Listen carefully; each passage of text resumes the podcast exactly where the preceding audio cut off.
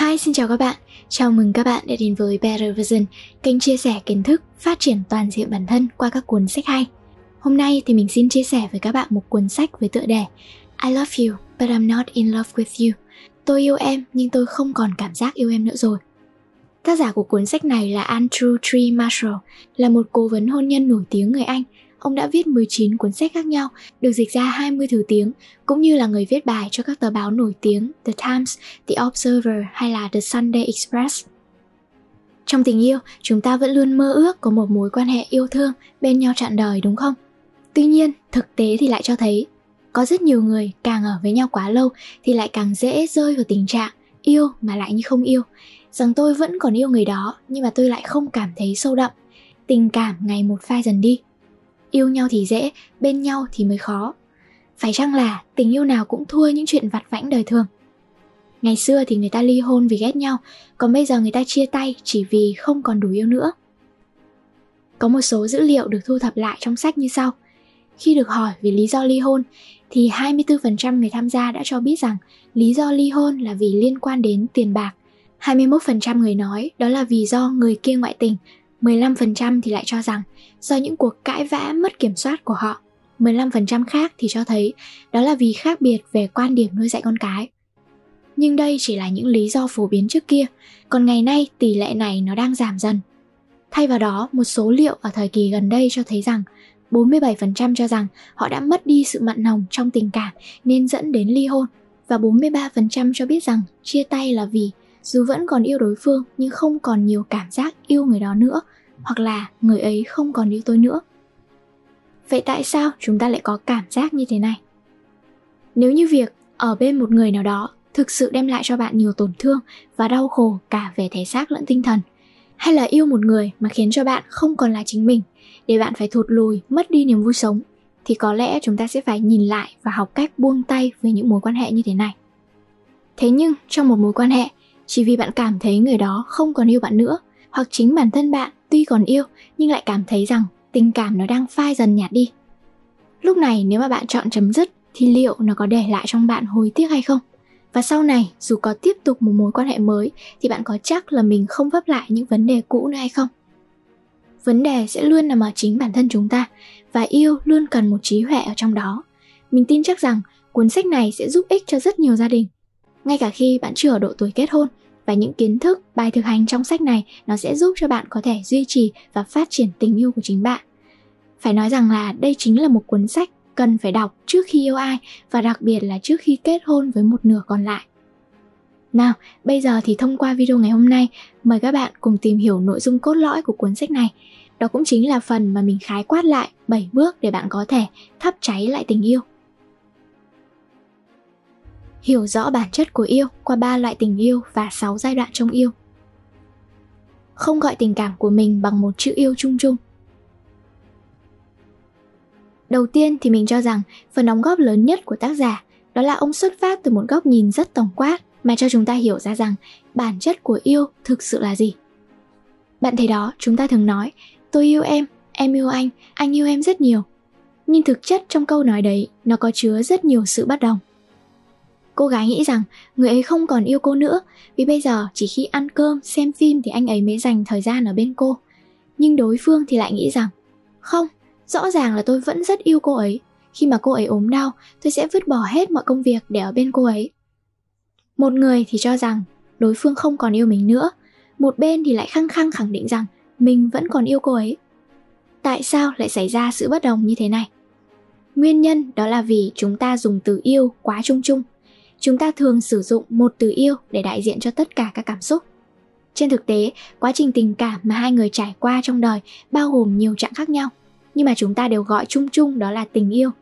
Và tác giả đã khuyên chúng ta rằng chúng ta nên học cách dùng từ chính xác hơn. Vì khi bạn có thể gọi tên được tình yêu của bạn với người đó là gì, cũng là lúc bạn có thể hiểu được bản chất của nó.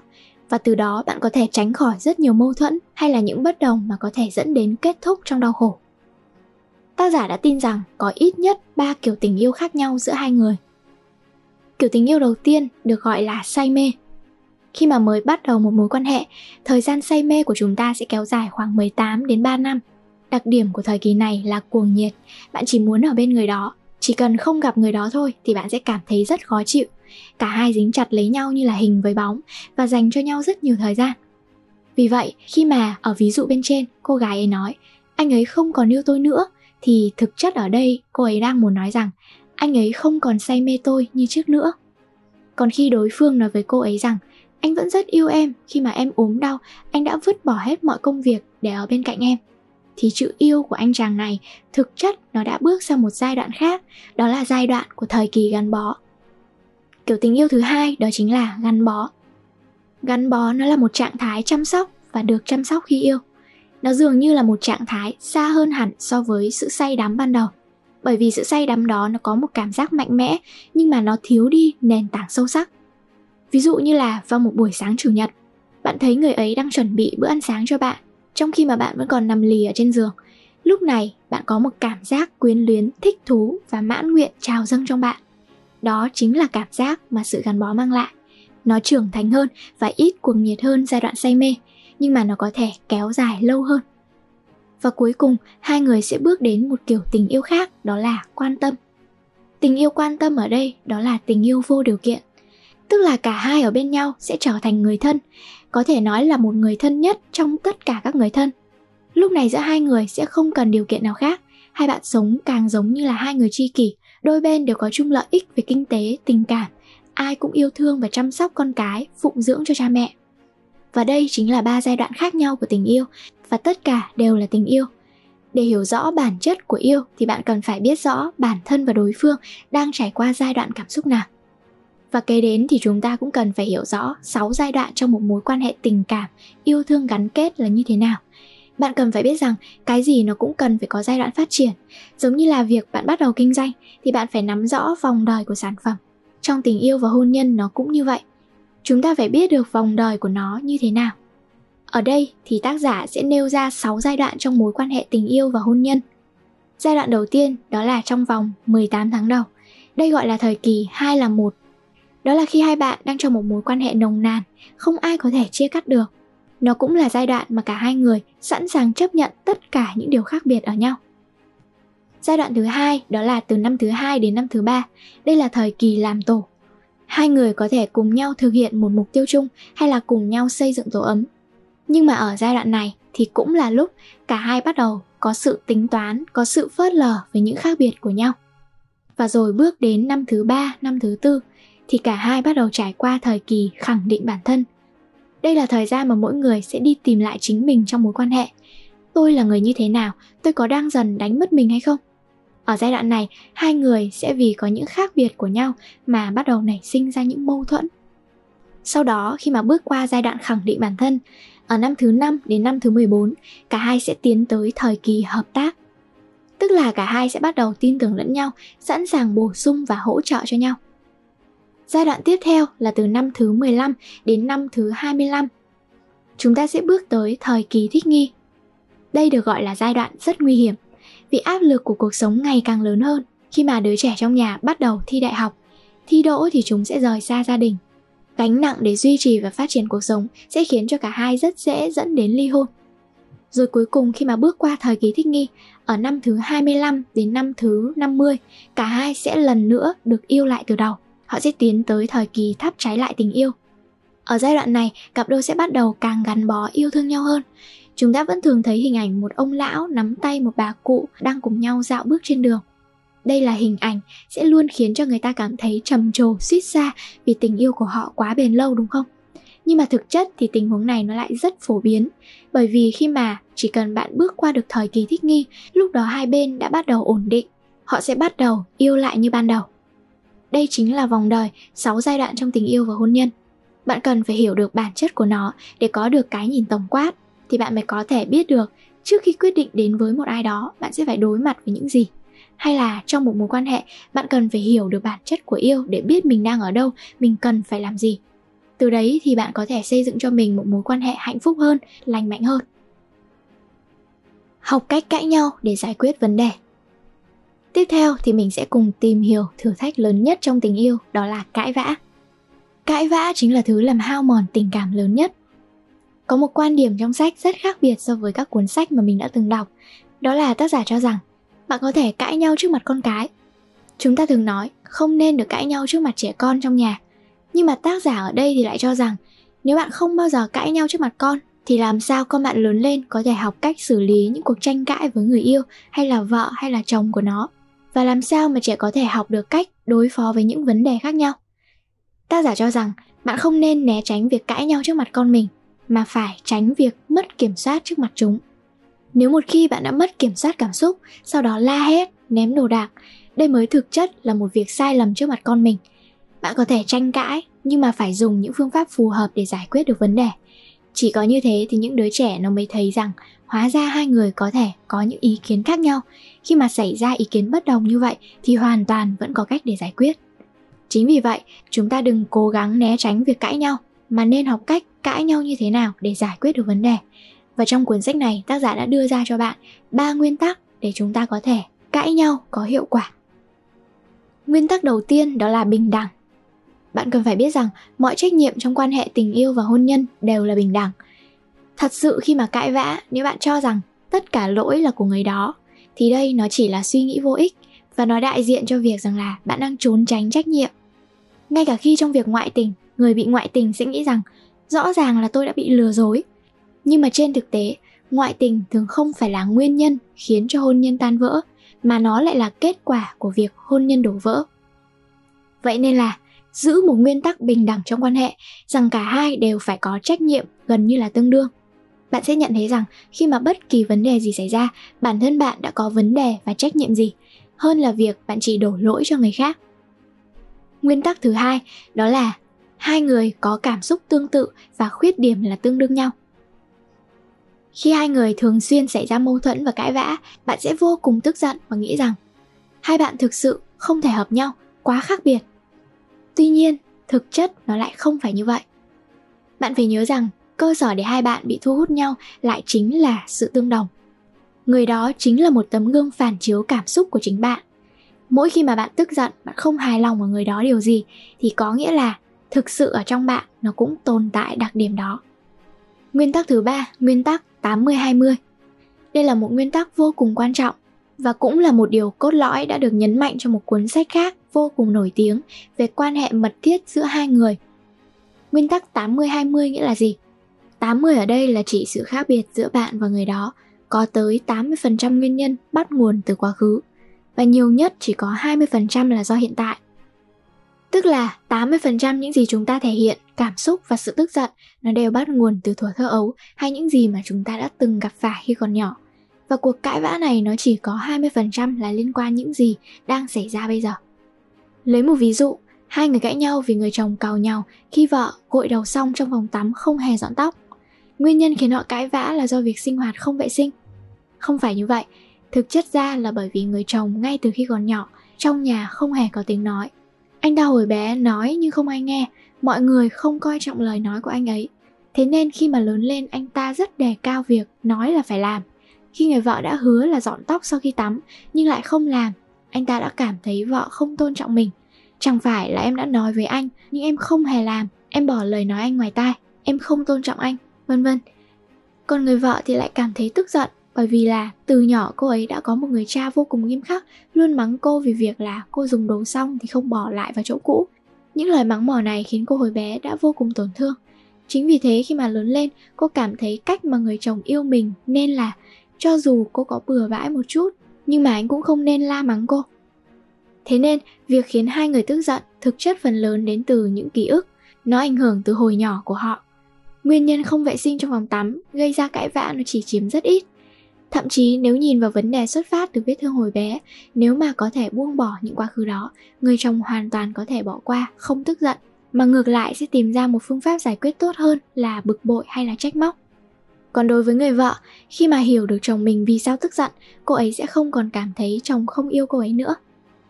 Sau khi mà bạn học được ba nguyên tắc này, bạn sẽ có thể biết được rốt cuộc hai bạn đang cãi nhau vì cái gì. Bạn sẽ biết nên nói gì và nên giải thích rõ ràng điều gì trong quá trình cãi vã để bạn có thể gỡ nút thắt này. Nếu không làm được điều này, bạn sẽ chỉ trôi nổi trên bề mặt của vấn đề với những suy nghĩ như là người ấy đã không còn yêu mình nữa, người ấy cũng không còn trân trọng ta như trước kia nữa.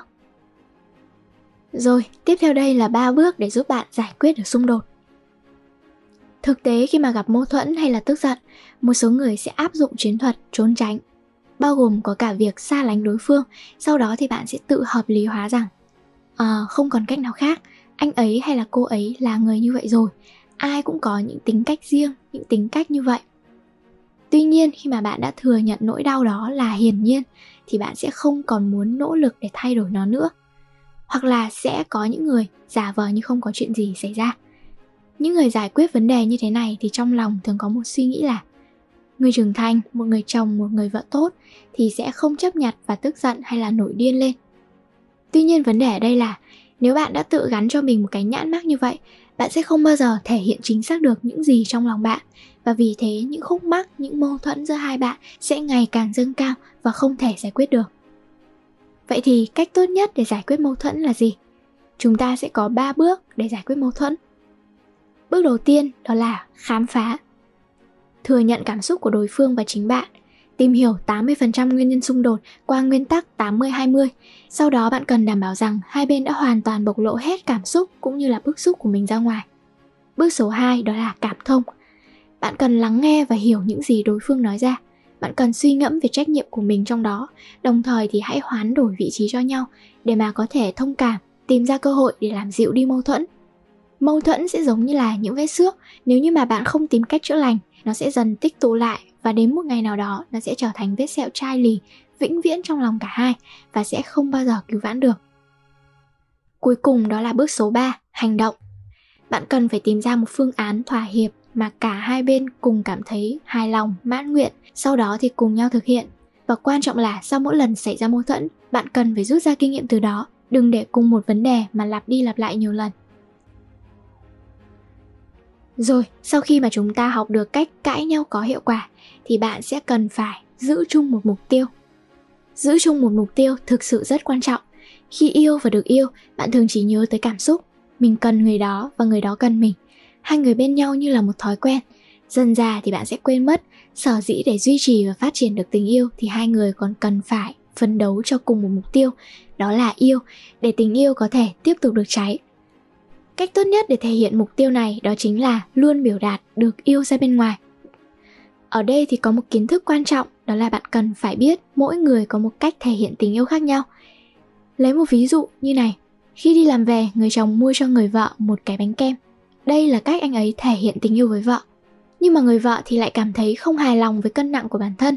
Nên với người vợ, cách thể hiện yêu là khích lệ cho cô ấy hoặc là cùng cô ấy đi tập gym, chứ không phải là mua những đồ ăn như thế này. Bạn thấy đó, đây chính là sự khác biệt trong biểu đạt yêu. Theo một nghiên cứu từ cuốn sách The Five Love Languages thì có ít nhất là năm ngôn ngữ biểu đạt yêu. Ngôn ngữ đầu tiên là tạo ra thời gian chất lượng cho nhau. Nếu một người nói, đã lâu rồi chúng ta không có thời gian ở bên nhau thì xin hãy lắng nghe, cách thể hiện tình cảm của người này là muốn tạo ra khoảng thời gian riêng dành cho nhau. Ngôn ngữ thứ hai đó là sự quan tâm. Ví dụ như là nếu em bị ốm thì tôi sẽ bên em chăm sóc, nấu cháo, mua thuốc hay là đưa em đi bệnh viện. Những người như thế này thì sẽ thể hiện yêu bằng sự quan tâm. Ngôn ngữ thứ ba đó là tiếp xúc cơ thể. Ví dụ như là họ thường muốn đến ôm bạn, hôn bạn hay là nắm tay bạn. Ngôn ngữ yêu thứ tư đó là cảm ơn.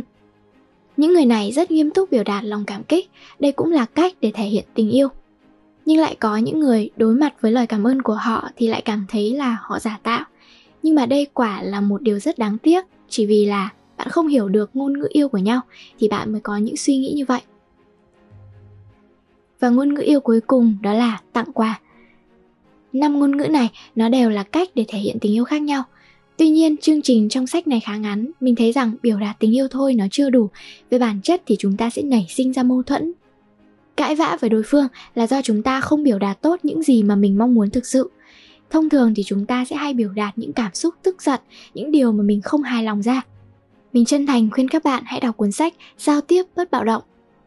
Cuốn sách mà ngày hôm nay cũng đưa ra cho chúng ta một công thức đơn giản từ chính cuốn sách Giao tiếp bất bạo động này. Công thức này thì mình sẽ để trên màn hình. Thường ngày nếu mà bạn để ý, chúng ta sẽ rất hay vô tình dùng những ngôn ngữ bạo lực với nhau. Anh làm như vậy, em rất bực mình, anh làm em rất buồn. Câu nói này nghe có vẻ là rất đơn giản, rất bình thường. nhưng thực chất nó lại giống như là một hình thức tra tấn tinh thần. Nó đổ hết mọi trách nhiệm lên đối phương và khiến cho người ấy cảm thấy như là mình đang bị trách móc. Ngược lại, nếu bạn áp dụng công thức ở bên trên, dùng mẫu câu trong giao tiếp bất bạo lực, bạn sẽ trần thuật lại sự việc rằng khi anh làm như thế này, như thế kia, và bạn bày tỏ cảm xúc của mình, thì em sẽ cảm thấy rất buồn. Sau đó thì bạn hãy kèm theo một nguyên nhân. Đó là bởi vì hồi nhỏ em đã từng phải chịu cảnh như vậy, hay bất kỳ một nguyên nhân nào khác. Cách nói chuyện như thế này sẽ hiệu quả trong giao tiếp hơn. Giao tiếp bạo lực là khiển trách đối phương, còn giao tiếp phi bạo lực là tìm kiếm nhu cầu bên trong của bản thân mình. Khi chúng ta có thể nói ra được những nhu cầu sâu thẳm bên trong, thì những cảm xúc tức giận của chúng ta sẽ giảm đi. Từ đó thì bạn sẽ tránh được những cuộc cãi vã. Vậy ở bước số ba này, bạn cần phải giữ cho mình một mục tiêu chung, đó là thể hiện tình yêu. Bạn cần phải biết ngôn ngữ tình yêu của đối phương là gì, đồng thời cũng phải hiểu rõ ngôn ngữ tình yêu mà bạn mong muốn là như thế nào. Sau đó hãy bắt đầu học cách nói bằng ngôn ngữ yêu của người khác và học cách nói theo những gì đối phương coi trọng. Đặc biệt quan trọng là trong cuộc sống thường ngày hãy học cách giao tiếp không bạo lực với nhau. Biểu đạt yêu và giao tiếp hiệu quả, nó thực sự là một chất keo bền lâu trong một mối quan hệ. Nhưng chỉ có thế thôi thì vẫn chưa đủ. Hai người vẫn có khả năng đối mặt với sự phai nhạt dần khi mà quá quen thuộc với nhau. Chính vì thế bạn cần phải đi đến bước số bốn, trò chơi trong khu vườn thân mật. Đây là cách mà bạn tạo ra sự thân mật giữa hai người. Có một thống kê rất thú vị ở đây là trong một mối quan hệ tốt đẹp, quan hệ tình dục chỉ chiếm ba mươi phần trăm. Đừng nghĩ rằng một mối quan hệ thân mật là một mối quan hệ dựa trên tình dục. Điều đó sẽ gây ra rất nhiều áp lực cho cả hai bên. Trên thực tế thì việc tiếp xúc cơ thể, ngôn ngữ nhẹ nhàng hay là một thái độ tình cảm, nó có thể giúp cho chúng ta tạo ra cảm giác thân mật tốt hơn. Vậy nên là trong quá trình học cách tạo ra thân mật, bạn đừng sợ bị tổn thương. Khi mà bạn tiến tới ôm cô ấy, nói những lời tốt đẹp với cô ấy và đối phương không phản ứng lại với hành động của bạn thì cũng không sao cả, đừng sợ bị tổn thương. Chỉ tại thời điểm này bạn mới có thể dần dần xây dựng được mối quan hệ mật thiết hơn. Sau khi hiểu được bản chất của yêu, học cách cãi nhau có hiệu quả, học cách biểu đạt yêu và trở nên thân mật hơn, bạn sẽ phải đối mặt với một trở ngại lớn nhất giữa hai người, đó chính là sự khác biệt. Vì video cuốn sách này khá dài và bị giới hạn thời gian khi mà mình làm video theo kiểu vẽ tay, nên là mình sẽ chia cuốn sách này làm hai phần. Ở video sau thì mình sẽ chia sẻ với các bạn những bước quan trọng tiếp theo trong hành trình thắp lại tình yêu của bạn và người ấy. Nó sẽ bao gồm đó là những sai lầm thường thấy của các cặp đôi khi đối mặt với sự khác biệt của nhau và cách tốt nhất để có thể giải quyết được sự khác biệt. Tiếp nữa là cách hạn chế những điểm bùng phát ngòi nổ giữa hai người. Và cuối cùng đó là những thói quen để nuôi dưỡng sự thân mật giữa hai người yêu nhau. Rồi, video ngày hôm nay thì đến đây là hết. Hãy cùng Better Version đón xem phần hai của cuốn sách này vào ngày mai. Cuối cùng thì xin cảm ơn tất cả các bạn và hẹn gặp lại các bạn ở video tiếp theo.